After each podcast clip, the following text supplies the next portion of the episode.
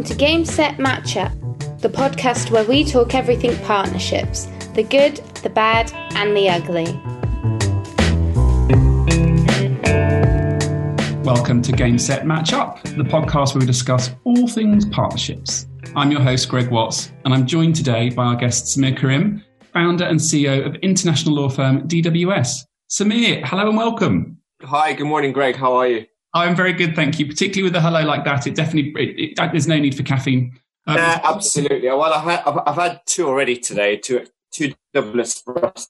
So I'm I'm ready to go. Well, our listeners are in for a treat.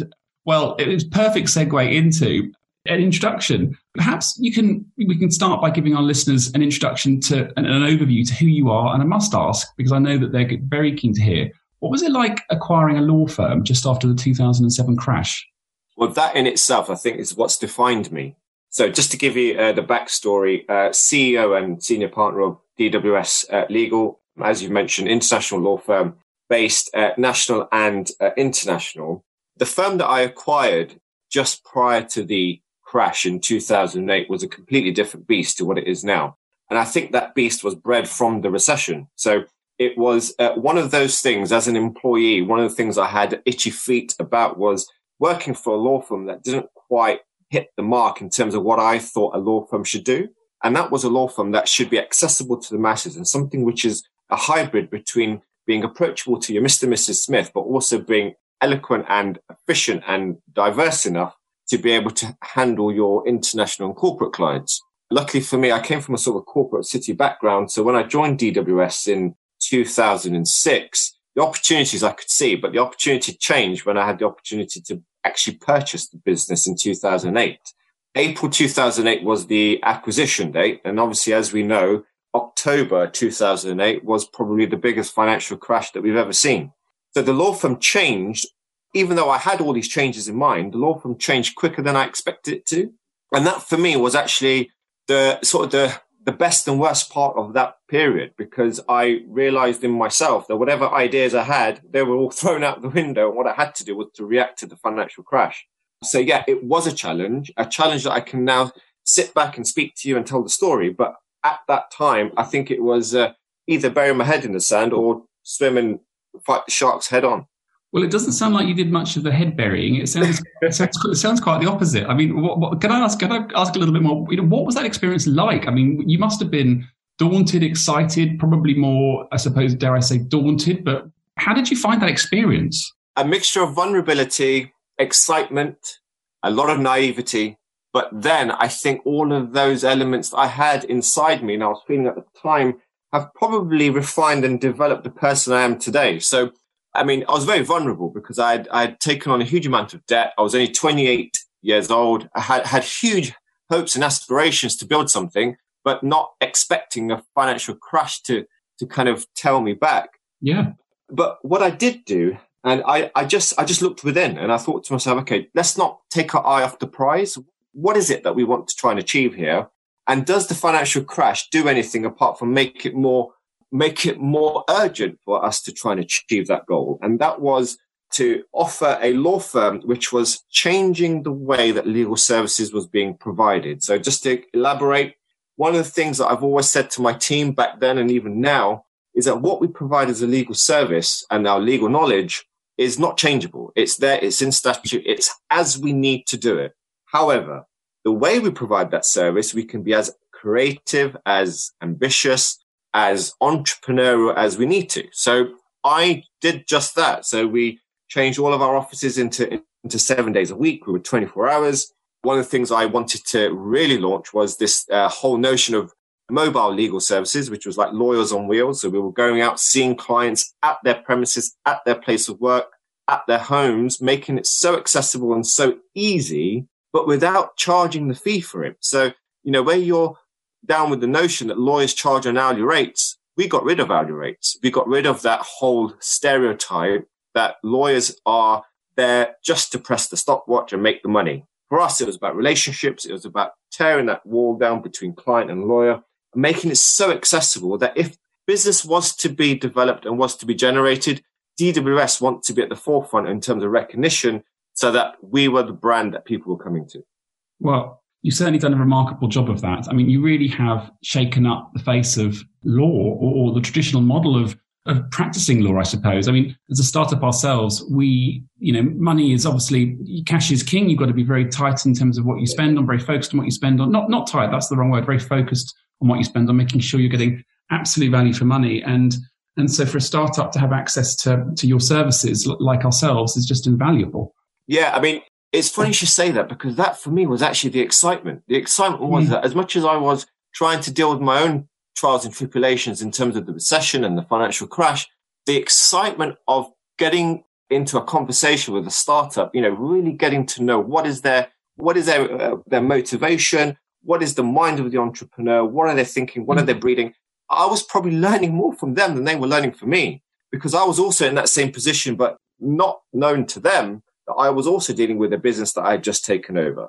So and I think having those people around me at that time, and you know, you don't orchestrate that, that just happens by default. But I am a firm believer that if you are of that mindset, you attract those kind of people to you. And the startup businesses actually were kind of the, the breath of fresh air at the time because mm. we, I, I, don't know if I mentioned this to you, but we, we launched, um, products within law. So we, we had like a, a business startup pack, which would give you employment contracts, your terms and conditions, mm. and your, your full suite of documents so that you pick it off the shelf from DWS and you're on your way. You, you can run a business and you've got a concrete agreements behind you to make sure that your business is not going to be exposed.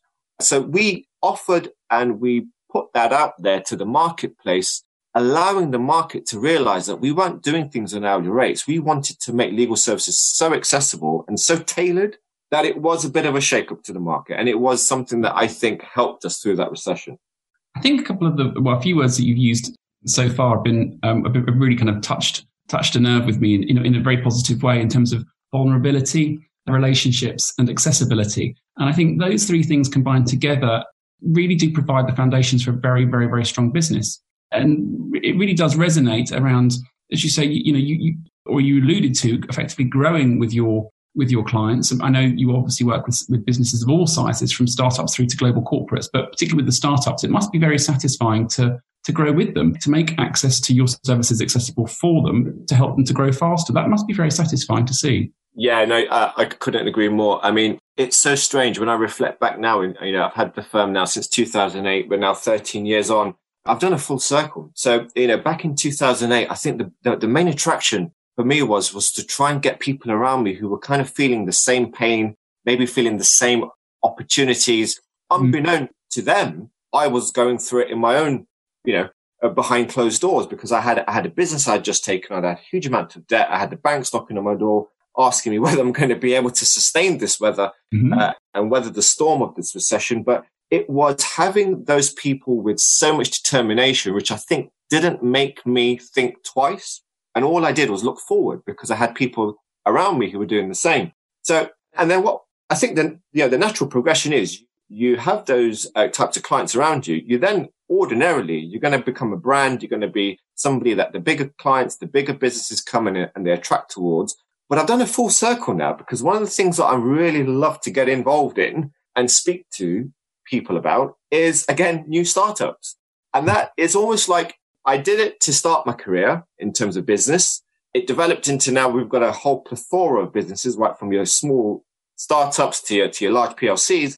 But now my excitement still rests with the small startups that I'm, I'm speaking to and engaged with. And you kind of, you magnetize yourself.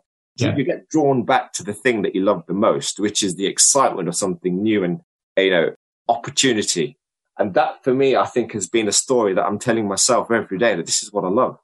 Well, you are quite an inspiration, I must say that. But but uh, linked to very much linked to that. What yeah. advice would you give to your younger self starting out? You know, perhaps the do's and the don'ts, if you like. It's I think the the younger self was exactly how I didn't expect myself to be, if I'm honest. So when I, I mean, just to give you sort of, again, a bit, a bit more of a backstory. In my teens, in my twenties, I was a bit of an introvert. I had uh, social anxiety. I no. had uh, an issue with my own self confidence. I had nothing to kind of I would say if I looked at my younger self now, I would not think that that person would end up running a law firm. And I'm just going to be open and honest with you.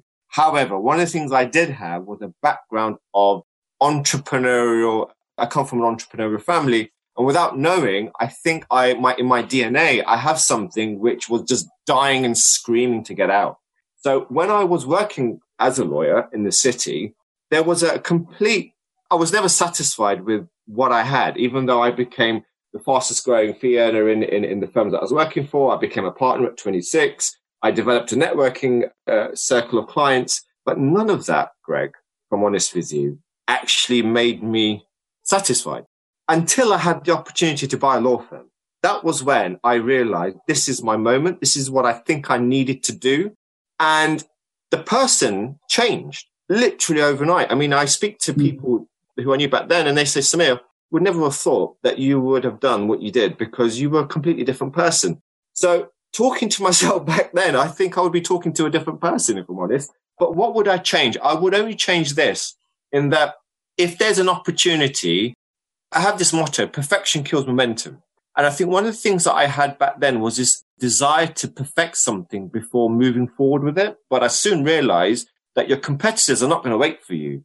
And you can't wait for your mind to start getting overthink something. Just go for it. Go with gut, go with instinct. And sometimes you can miss an opportunity because you're trying too long or you're trying too hard to perfect it. And that's what I would have, t- I would have told myself a bit earlier on. I, I, I did do that, but I think I did it just slightly too late and maybe missed a few opportunities along the way.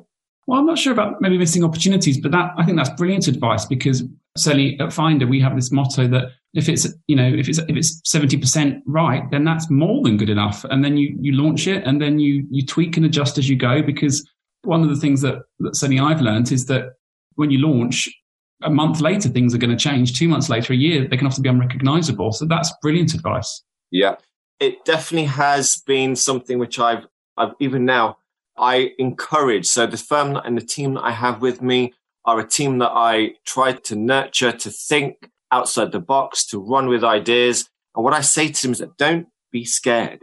What's the worst that's going to happen? The worst that's going to happen is you having regret that you've not pursued an idea which could have been, you know, a game changer. And for me, it's about trying to nurture that. And I think the more you think about something, the more potentially you can persuade yourself not to. And this is why I've tried to deplore the opposite. Well, linked to that, very yeah. similar question, but maybe asked in a slightly different way. Um, having been an entrepreneur for a number of years now, what are your top tips for people considering starting their own business? Your handbook of entrepreneurship, if you like. Okay. First and foremost, build your network. I cannot stress enough that the network that you have around you is a footprint that you'll always be relying on through your uh, tenure as an entrepreneur. I now realize the power of that network that I had built up right from the day that I'd qualified as a solicitor right till today. And it's something which, if I didn't have that network, I cannot say hand on heart that I would have achieved or had the ability to achieve or the surrounding people to encourage you to achieve what we've achieved today. So that's number one. So build a network. Number two is go with your gut. Sometimes there is, if you have a gut instinct, I am a firm believer that even if it leads you to the fire and you, and you crash and burn, there is nothing but uh, resilience and thick skin and, and determination that can come from it. Let's face it, entrepreneurs make mistakes. That's what we're built to do. We're built to make mistakes and learn from them, but also to make more to make less mistakes than you do successes. And I think the gut instinct is something which I've always said is, is, is vitally important. And number three is find your niche. I'm going to be, again, very full and frank and honest. If you stand me toe to toe with one of the best lawyers out there in the, in this country, I probably don't stand a chance, but you stand me toe to toe with an entrepreneurial lawyer or someone who is an entrepreneur who runs a law firm, they don't stand a chance. So it's knowing what your strengths are working with those strengths, but having the team around you that can actually deal with the weaknesses that you might have so that you've got the full rounded team around you. Oh, that really strikes a chord. Can you talk a little bit more about your experiences of surrounding yourself with people who can do the stuff that you can't do and do it better than you and do, and do the stuff that you don't enjoy? Can you tell us a little bit more about how you how you created that type of a team? Yeah, absolutely. I, I think I've been very fortunate, Greg, in that the profession that I'm in has I'm the exception, not the norm. So when I say that, I don't mean that in any obtuse or arrogant way. I mean that in terms of just generally how the profession is, is mandated. So if you look at your general uh, CEO of a law firm or a senior partner of a law firm, the ability to network and promote and execute and, and to market and develop is not generally what is their strength. The strength is actually being a great lawyer, being a great ambassador to the firm. I, for one, know that in terms of networking ability and ability to generate clients and build a business, there's no one better than what I can do. However, you then realize that your weaknesses are that you need to have great lawyers around you, great technicians around you, great academics around you. There is a mutual respect because the academics and the lawyers and the technical guys who I have working with me can't do what I do. And yet I can't do what they do. And this is where I think the love of Bond, you know, really cements itself when you find people who actually have such a mutual respect for you. It's almost like you can't live without each other and they mm. become just as important to your team as you are important to them. And that's what I've been able to do. And I think it's a good thing that I haven't, I haven't had that, that mind conflict between the people that work with me and are integral to my business We've never had a conflict because we know we are great at what we do. We leave it, we leave each other to it. So I'm very hands off because I know there's no hmm. point in me trying to put my hands into something which I know I'm not an expert in. But yet, likewise, they will leave me to build a business that's going to be completely uh, different to the average law firm out there. And likewise, we both share the successes together. So that's how it's worked for me. And I think uh, sometimes your weaknesses can also be your strength. I couldn't agree more. I think sometimes there can be the little thing called ego, which can creep up. And I think some, there can be a tendency for, for some entrepreneurs, maybe some younger entrepreneurs, maybe, well, I, I suppose ages regardless, but a tendency for some entrepreneurs to think they should do everything themselves, but that's simply impossible. And I think that that often can lead to burnout. Yeah, absolutely. I mean, when, when I interview people and I know that I have found a golden nugget and that golden nugget is somebody who can do what I can't do, I make it very apparent to them right from the get go. And I say to them, you have the ability to do something that I cannot do for this business, but that makes you somebody that can be such a huge asset that we will never break this bond because I won't be able to find a replacement to you. And yet you won't be able to find a law firm that can give you the satisfaction or the, or the, or the security that I can. And it's having that upfront conversation right at the beginning that you just, you make them realize where their feet lie in, in the business. Where is their position in the business? They know immediately that they have a place mm-hmm. and that place is something which the boss is not going to ever, ever, you know, take advantage of because he needs it. Openness. That's what it comes down to. Open. Well, you, you, you I think you put your, you put your finger on. You've, you've, you've created a remarkable business. It's not, in many ways, it's not rocket science, I suppose, is it? To hire people that just are passionate, that have the right behaviors, that can do the things that you can't do, that complement you, they're given the you know the autonomy to to get on with it. They're never micromanaged, and they're told, you know, well done, brilliant. You know, you, are absolutely fantastic. And as a result, um, they grow as individuals, the business grows, and it's win-win. Win-win, yes. I've got one last question to round us off, if I may. Yeah. What does the future hold for you in DWS? Dare I ask? Obviously, given the last year and a half that we've had, this might sound against the grain, but I've actually really looked at how resilient and how strong our business is. I mean, just going back to what we, where we started, I started at the cusp of a recession. So the last 18 months has done nothing but me taking out that rule book again and, and using it to its full glory. So it has been a very, we've had a very strong 18 months. It's been for us, uh, probably the strongest 18 months we've had for the last five years. Even though every year we've seen growth, the growth that we've seen in the last 18 months has been beyond that in terms of going forward, I'm now looking at how we can try to attract potential targets so that I can build upon a brand and a business which still yet hasn't been matched or been closely ma- uh, competed with.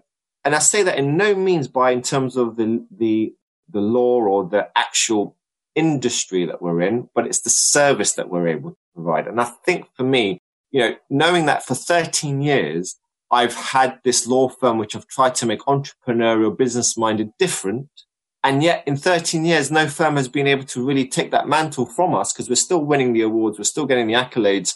It now has confirmed to me, especially over the last 18 months, that we now are sitting on something quite special. And what we need to do is build upon it. So the growth aspect of the business is, is there. But I'm also very, very keen, and this is from a personal perspective, is personal growth. And for me, personal growth comes with going back to the entrepreneurs, going back to the startups, going back to the people that gave me that real motivation in my dark days, and they were dark days, you know, it's giving back or being a part of that because that for me gets me out of bed more than anything else.